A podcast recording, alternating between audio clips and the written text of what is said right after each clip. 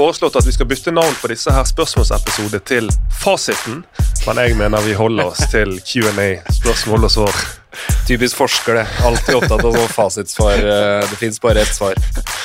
Men eh, nå eh, er det jo eh, på samme måte som sist gang, der vi snakket om at vi hadde en vel lang sommerpause, så har vi hatt en pause, lang pause fra disse episodene her òg. Så nå har det kommet inn noen veldig veldig gode spørsmål i mellomtiden. Så, Ka- Kamprusten òg, kjenner jeg Men det blir sånn sandbagging, det er ikke det du kaller det når man kommer med sånn unnskyldning? ja, ja, bygge ned forventningene og sånn. Det, det, vi, må, vi må jo um, leve det vi Ja. preker. Ja. ja. Preker, sier dere i Østfold? Det vi preker, sier vi. Leve som du preker. Uansett så tenker jeg at um, vi bare går i gang. Men før vi går i gang, de som um, Eller si hvis du hadde vært en fotballforeldre Mm.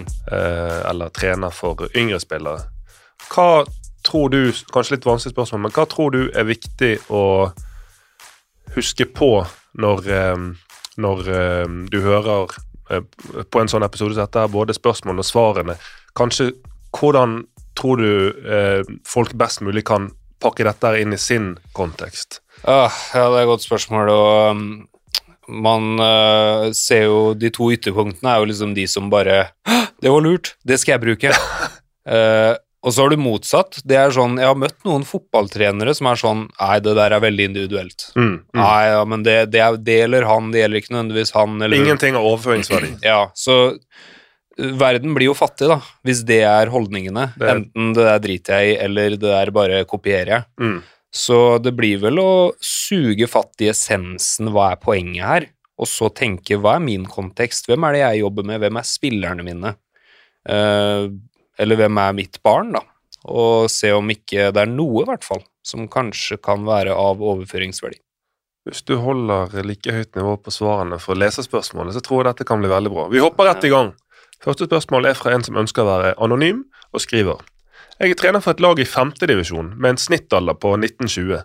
Eh, Vi sliter veldig med å snu kamper når vi kommer under, og vi spiller vesentlig dårligere så fort motstanderen tar ledelsen. Vi har tapt hver eneste kamp vi har kommet under nå i vår, og vunnet hver kamp vi har skåret først med tre eller flere mål. Hva kan være grunnen til dette, og, kan vi, og hva kan vi gjøre for å snu denne trenden? Eh, Mm. Håper på positivt svar. Hmm. Klassiker, Ja. vil jeg si. En klassiker. ja, ja. Det gjelder jo høyere nivå også, det Mm. sikkert. Og, og lavere både bedriftsfotball og eliteserie vil vel ha den utfordringa iblant. Ja, jeg syns jo eh, For umiddelbart når jeg tenker eh, eh, femtediv, så er det liksom sånn Ja, men hva er det for et nivå? Vil Ja. sikkert noen tenke. Men det er jo eh, Psykologien i fotball spesielt, det er jo det fotball jeg kjenner, i hvert fall. Ja, Sy- Syns jeg når vi har snakket nå om overføringsverdi, syns jeg har egentlig ganske stor overføringsverdi på alle nivåer. Og det er mange av de samme mekanismene som virker, uansett om det er eh, femtedivisjon eller om det er omtrent Champions League. Og så er jo selvfølgelig alt mye mer spisset og ekstremt på et topp elitenivå, men likevel så ja. tror jeg at dette her er et spørsmål, og forhåpentligvis noen svar òg som kan ha stor overføringsverdi. Først Første jeg tenker, er jo, som jeg har sett og som jeg har opplevd sjøl, at til og med måten dette spørsmålet er stilt på, så er det jo blitt en sånn skrevet i stein-greie. Sånn Mm. selvoppfyllende profeti. At så, åh, nå, sånn er det hver gang vi kommer unna. Da taper Ja. vi. Sånn er det. Sånn er det blitt. Ja. Uh, ja, vi prøver å jobbe med det, men det er liksom en greie som vi har. Og med en gang sånn mekanismer i fotball blir et sånn eh, selvuttalt fenomen, ja, eller, selvoppfyllende profeti, litt sånn som eh, Norge kvaler ikke til mesterskap. for eksempel, Ja.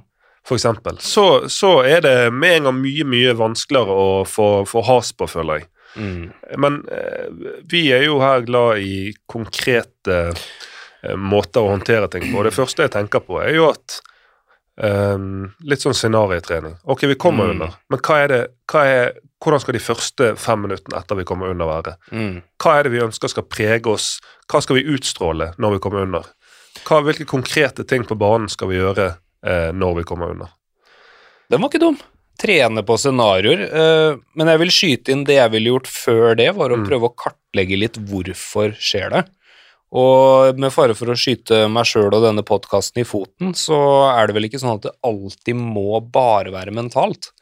Eh, Når jeg ser sånn ok, femtedivisjonslag sliter når de kommer under, så tenker jeg altså, kan fysikken spille inn? Ja, ja, ja. Altså, Er det her et lag som funker best når de scorer først og kan ligge litt lavt? Er det noe taktisk? Er de bedre kontringslag enn de er mot etablert? Og ikke minst, ikke minst eh, du- kommer du som oftest under først mot bedre lag, Ja. og du skårer som oftest først mot eh, svakere lag. Ja, og der viser jo statistikken klinkende klart at uh, det er jo en kjempefordel å skåre først i fotball. Det er mm. X, det er en overvekt av kampene som vinnes av de som skårer først. Så det er viktig å ha sånt i bakhodet òg, at det her er jo et, kanskje ikke bare et problem, men, uh, men hvis alt det her liksom er på plass, da, du mener at taktikken og fysikken og du er unormalt dårlig på det, så ville jeg tenkt mentalt. Altså, Ja. hva, hva er det som skjer? Ehm, du nevner jo sånn scenariotrening, det, det, det var interessant. Uh, tenker, Går det ikke an å tenke at både individuelt og kollektivt så går det an å jobbe og, og se på det som en ferdighet? da? Hvor god er du når du kommer under? Jo, for også tenke sånn Eller først kanskje, litt så du er inne på kartlegge Ok, når vi kommer under, hvilke atferder begynner vi med? Eller Mm. hva ting begynner vi å gjøre som vi tror ikke er positivt, som vi tror ikke gagner oss? Mm. Kartlegge det, og så er jo det enkle da Prøv å slutte med det. Ja. Prøv å gjøre det annerledes. For eksempel hvis du kommer under, og du umiddelbart Spillerne eh, umiddelbart vil ha ballen mindre. Ja. Ok, da har vi blitt bevisst på dette her i et møte sammen. Hver, om vi kommer under, så skal alle første spillerne skal tenke nå skal jeg vise meg, nå skal jeg tilby meg så mye som overhodet mulig. Nesten sånn komisk mye. Og det kan du etterfølge og se på videoanalyse i ettertid også. Mm. For det er jækla viktig hvis det sitter noen trenere og hører, så sier man nå skal vi begynne å ta tak i det. Ja, da må det følges opp. Ja. Og hvis du da sier eh, ok, nå har vi et prosjekt på gang dere, nå skal vi kreve ball. Vi kaller det prosjekt kreve ball etter baklengs. Mm. Da kan du jo på neste videomøte sitte og se er det noen som krever ball her. Mm. Så blir det sånn konkret, da. Jeg har lyst bare um, Vi har snakket litt om det før, men du jobbet jo eh, i en periode med Fana sitt håndballag i Mm. Bergen. Og de hadde, var det sånn at de hadde en bestemt problematikk i kamp som du hjalp de med å bli markant bedre på? Jeg, vet ikke, fordi eh, jeg må bare ærlig innrømme at jeg er ikke håndballspiller eller håndballekspert, men de, eh, de hadde jo eh, en spillergruppe som antageligvis hadde et veldig potensial. Ja. Og så kom jeg inn på et tidspunkt uh, uh, og var med på en veldig opptur, da. Eh, Men når vi legger vekk, den ukledelige ydmykheten, hva, hva var det de sleit med? nei, så kom grep- jeg inn og, og sørga for hva var det de øh, sleit med, og hvilke grep var det Nei. du foreslo? det, det, det, For å være helt ærlig så vet jeg ikke. Det eneste jeg vet, er at det ble veldig mye fokus på det defensive. Ja. Og det vet jeg Drillo og andre fotballtrenere sier også, det er jo den fasen av spillet som er lettest å påvirke. Mm. Så Fana håndball på den tiden eh, bestemte seg for å bli veldig konkret. Hva skal vi gjøre defensivt? Mm. Og endte opp med Vi hadde jo en lang målsettingsprosess der jeg var litt inne, og så jobba de sjøl. Satt seg et hovedmål, og et av delmålene var vi skal ha så og så mange brudd i forsvar Ja, okay. i hver omgang. Ja. For hvis du gjør det, så setter du deg antakeligvis i en god posisjon til å hindre baklengs og Mm. vinne kamper. Mm. Og det er jo sånn veldig konkret som kan etterprøves. ja. Så, så det er jo et eksempel på litt av det vi snakker om, da, med kan du liksom identifisere hvor er det skoen trykker, Mm. og så kan du lage et veldig sånn spesifikt delmål, Mm. og så kan du prøve å kontre liksom uh, kontre den negative tendensen av å prøve å gjøre noe bedre, og så må du følge opp, da. Også det som er enda bedre med dette spørsmålet, her, er at, han, er at den personen skriver um, Vi spiller vesentlig dårligere så fort motstander tar ledelsen. Vi har tapt kamp. Men han skriver jo òg vi har vunnet hver kamp vi har skåret først med tre mål eller flere. Det kan selvfølgelig ha med styrken på motstander òg, men da er det kanskje å prøve å tenke men når vi skårer først, Mm. hvordan ser vi ut da? Hvordan oppfører Ja. vi oss? Hvilke handlinger gjør vi? Hvilke kroppsspråk har vi? Hvilke, hva utstråler vi? Og så bare bli veldig konkret på det. Eh, snakke om det i grupper i, eh, for, for, med hele laget. Bli veldig bevisst på hvordan er vi oppfører oss når ting går bra. Og Ja. prøve å bare kopiere den. Selv om det er lettere sagt enn gjort, Ja, ja. så har jeg veldig troen på den måten å jobbe på. Ja. Så um, får håpe at det var um, Han skrev, skrev jo 'håper på positivt svar', så jeg får håpe at det var et Ja, eh, positivt svar. Vi, vi var nå i hvert fall litt konkrete her. Ja. Neste spørsmål eh, fra psykologistudent som spiller fotball. Det er faktisk eh, to spørsmål. Mm. Eh, begynner med det første. Har dere noen tanker om hva som skiller lag som, når målene, som når målene sine i breddefotballen kontra topp? Er det eksempelvis noen faktorer som er viktigere for et breddelag enn et topplag, og omvendt? Ah, Ja, ja, ja. ja. Der eh, Der eh, syns jeg jo definitivt at svaret er eh, ja. Og dette snakket vi om med Rasmus Sandberg i forrige episode, Mm, om eh, betydningen det sosiale. mm, Og eh, det, det som er viktig å skille her, er jo når vi snakker breddefotball eh, kontra topp som er profesjonell, som er Mm. yrkesutøvere, som får betalt det, Dette er jobben deres, dette her er yrkeslivet deres. Så er jo dette her med breddefotball, spillere som ikke får betalt, som eh, må prioritere eh, fotballtrening og kamper over eh, eh, eksamenslesing eller over familieliv, over jobb, over eh, veldig mye, da.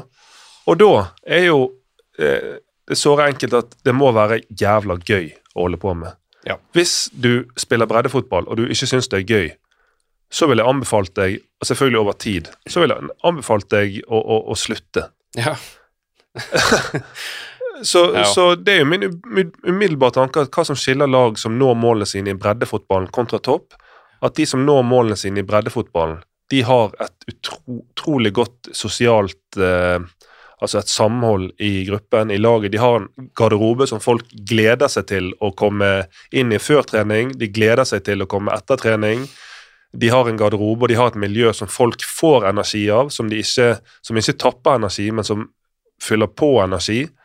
Eh, Mm. Og de har lagkamerater som de um, rett og slett har lyst å tilbringe tid sammen med, om det er på en rutebuss til en eller annen forblåst bortekamp, om det er på en ferge, hva det skulle være, så er det ting som jeg tror er Og det er selvfølgelig ting som gjelder i toppfotballen òg, men jeg tror det er enda viktigere for uh, ubetalte og oppofrende breddefotballspillere. Men eh, bare for å kverulere litt, da. Ja. Altså, jeg har møtt uh, mange Og jeg har kompiser også som driver med breddeidrett, Mm. og det er jo veldig mange av de som har det veldig gøy. Veldig mange bra lagfester og veldig sosialt, Ja. men de, de presterer jo ikke, da. Nei, men dette er jo et premiss uh, sånn i, eh, Personen skriver Har de noen tanker om hva som skiller lag som når målene Ja. sine i breddefotballen, kontra topp? Ja, Jeg tror at du kan ha et lag på toppnivå som ikke nødvendigvis Der alle ikke nødvendigvis er så utrolig gode kompiser på privaten, men Ja. som fortsatt presterer og når målene sine sportslig. Og sånn sett så tror jeg nesten det, det er snakk om nesten litt sånn motsatte utfordringer i bredde kontra topp. Eh, vi har vel fått spørsmål til Q&A før eh, hva er vinnerkultur, Mm. eller noe sånt. Og da pleide jeg i hvert fall å definere det som to komponenter. Det ene er samhold, Mm. det sosiale, at dere Mm. holder sammen. Men så er jo liksom det at det er jo ikke nok, fordi Nei. da har du en syklubb. Ja, ja, ja. Eh, Så du må ha den andre komponenten, som er prestasjonsfokus. Mm. Har du samhold og prestasjonsfokus eller dedikasjon til å bli bedre, så har du en vinnerkultur. Jeg vil jo tro at i bredde eh, så er det ofte det sosiale som motiverer, men de lagene som kanskje evner å være eh, mest seriøse, noen ganger minst på fylla, Mm. altså de som er mest dedikerte, vil ofte være eh, de som har kanskje best sjanse til å rykke opp eller klare det målet. Mens i toppidretten så vil jo prestasjonsfokuset være ganske tydelig. Der har jeg ofte sett at hvis det blir dårlig samhold med mange store profiler, store egoer, Mm. Så kan målet rakne der. Det har vi jo sett med Norge. Det har jo vært litt problemer på i hvert fall kvinnesiden Mm. med, med samhold i gruppa. eh, til tross for at vi har noen veldig gode enkeltspillere. Så jeg ville nesten tenkt litt sånn nøkkel til suksess i bredde, prestasjonsfokus fordi det er så mye useriøst. I toppen samhold Ah, fordi det er så seriøst. litt som mot strømmen. Jeg liker det. Ja, Jeg liker det. jeg slenger ut en eh, Det er ikke helt tygg tanke, men Nei, men jeg tror at eh, Jeg tror du er inne på noe der. Og ehm, det treffer jo midt i, i det som spørsmålet egentlig er. Og så spør jo personen òg er det eksempelvis noen faktorer som er viktigere for et breddelag enn et topplag, eh, og omvendt. Du var jo litt inne på det. Ja. Men jeg tror jo at um, uh, Hva skal du si um, Knallharde, eller veldig, veldig, veldig høye standarder Mm. og ganske harde krav er et premiss i toppfotballen som du ikke kommer utenom. Om det går Ja. på vekt, kroppsfett, eh, livsstil Det er ting som eh, du, du, I moderne fotballen, de fysiske kravene som er i det tempoet som er, så henger ikke du med hvis det ikke er noen ganske høye standarder på plass. Ja, og det er jo en grunn til at jeg som idrettspsykolog, når jeg jobber med en enkeltspiller, så er jo noe av det første jeg spør om hva er ambisjonsnivået ditt. Mm. For hvis du sier til meg som spiller jeg skal spille profesjonell fotball og helst spille Champions League om fem år, Ja, så må jo jeg, hvis jeg gjør jobben min, stille noen tøffe spørsmål ja.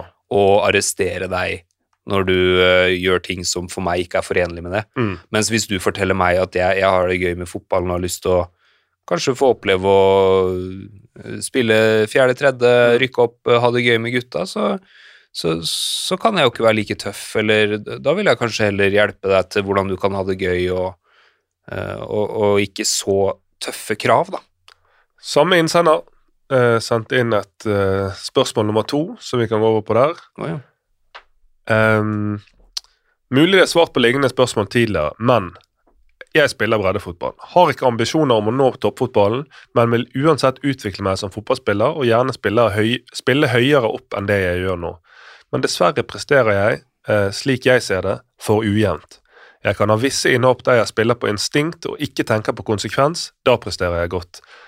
Men så kan jeg starte kamper eller ha innhopp der jeg bare overtenker og blir redd for å gjøre feil. Da synker prestasjonen. Hva kan jeg selv gjøre for å få tak i dette, og hvordan vil en idrettspsykolog ta tak i dette? Nå passer det godt at vi har en idrettspsykolog i studio. Og, enda godt. ja. Nei, det har jo nesten blitt eh, en vane. Jeg gjorde jo det på forrige spørsmål òg. La oss se om det er noe annet enn det mentale først. Og det er mange som sier sånn Ja, jeg varierer så mye i prestasjonene, kanskje jeg er dårlig mentalt.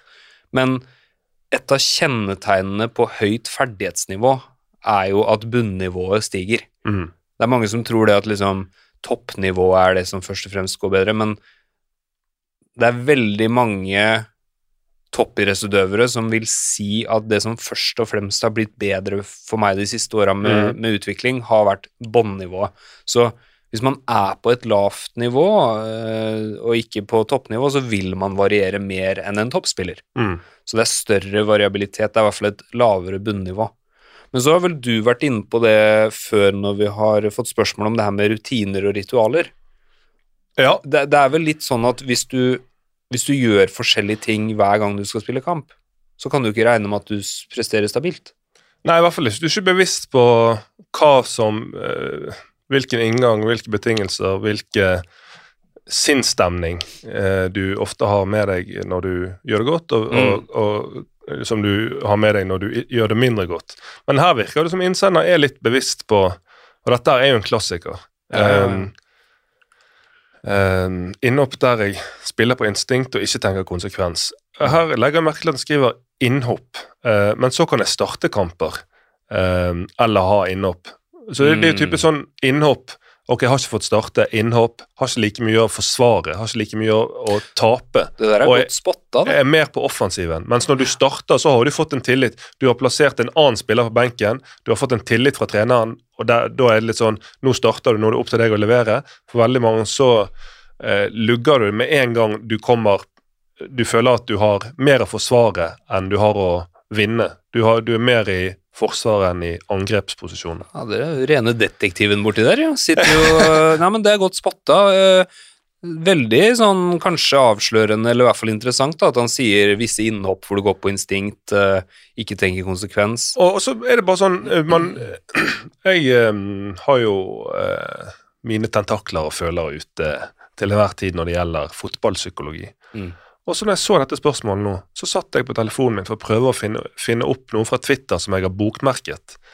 Det er en, ja, en, et utdrag fra det som heter Players Tribune, eh, som jeg kan anbefale på det aller, aller sterkeste. Hva er det hva er det for noe? det er sånn ehm, essay-artikkelsamling der toppspillere forteller veldig sånn personlige historier. Oi. Søker opp Players Tribune på Twitter eller på, på verdensveven internett, så, så finner du dette. her, Og her er det veldig mange spillere som forteller ja, så tett som du kommer inn på disse aller beste spillerne, eh, og de forteller rett fra hjertet. da.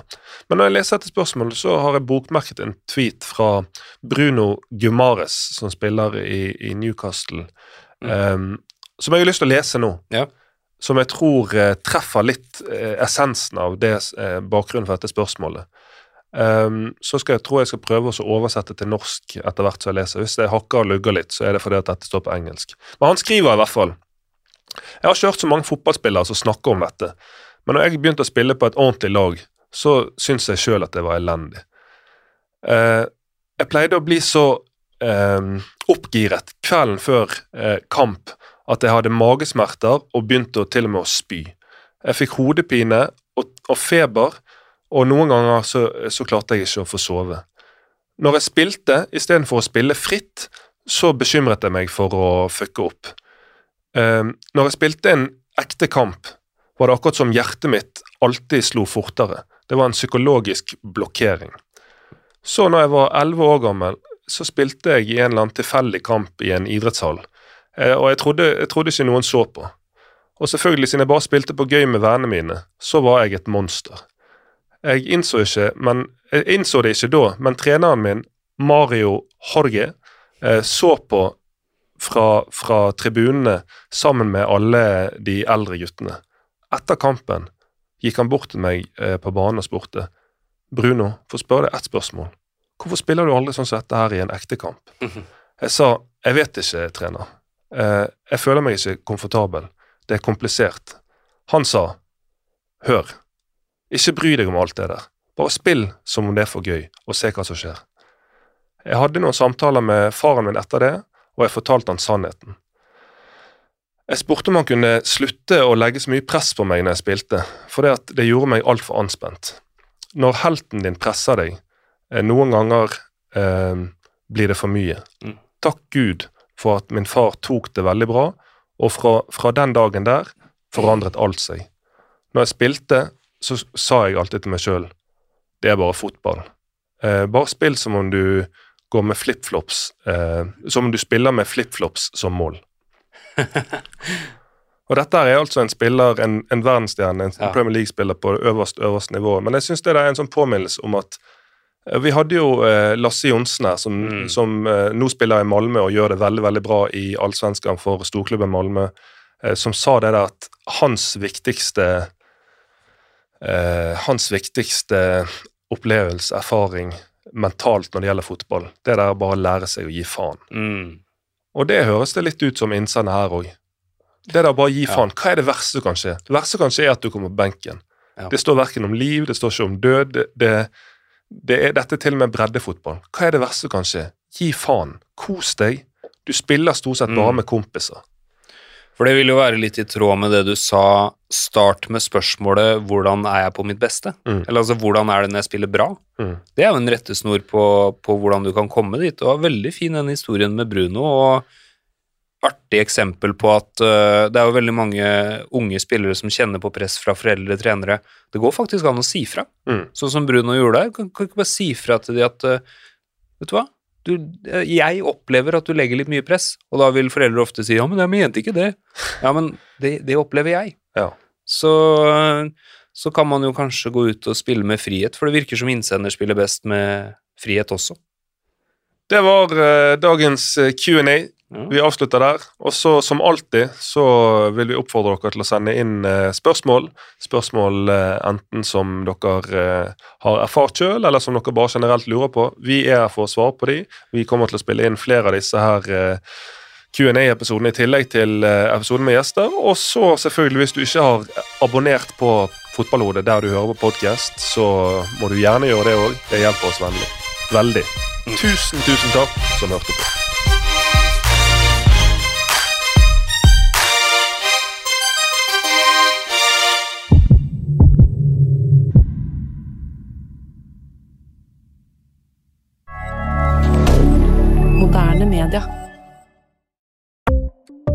Ukens annonsør er HelloFresh.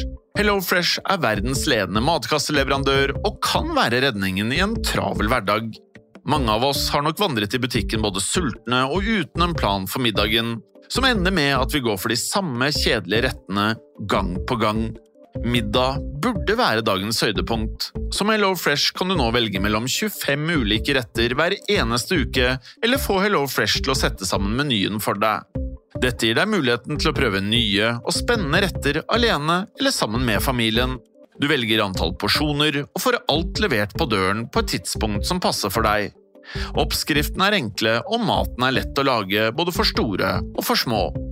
Ved å få alt levert hjem får du også mer tid til å dele matgleden med familie og venner.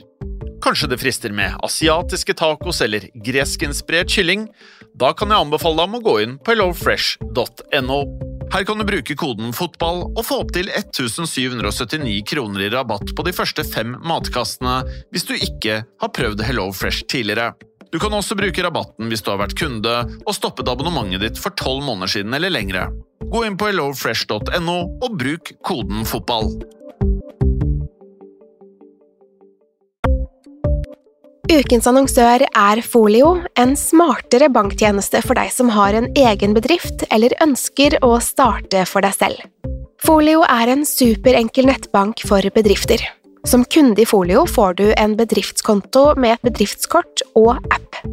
I denne appen er det smarte løsninger som forenkler regnskapet ditt, uansett om du har en liten bedrift eller et enkeltpersonsforetak. Folio er både intuitivt og brukervennlig, og er laget med et enkelt språk. I tillegg tilbyr de forutsigbare priser og ingen skjulte gebyrer. Skulle du likevel trenge det, så kan du snakke med deres raske og hyggelige kundeservice, og der får du prate med en faktisk person og ikke en chatbot.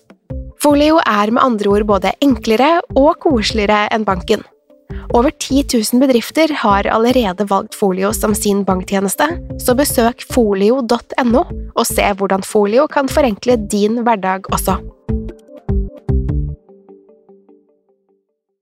Har du et enkeltpersonforetak eller en liten bedrift?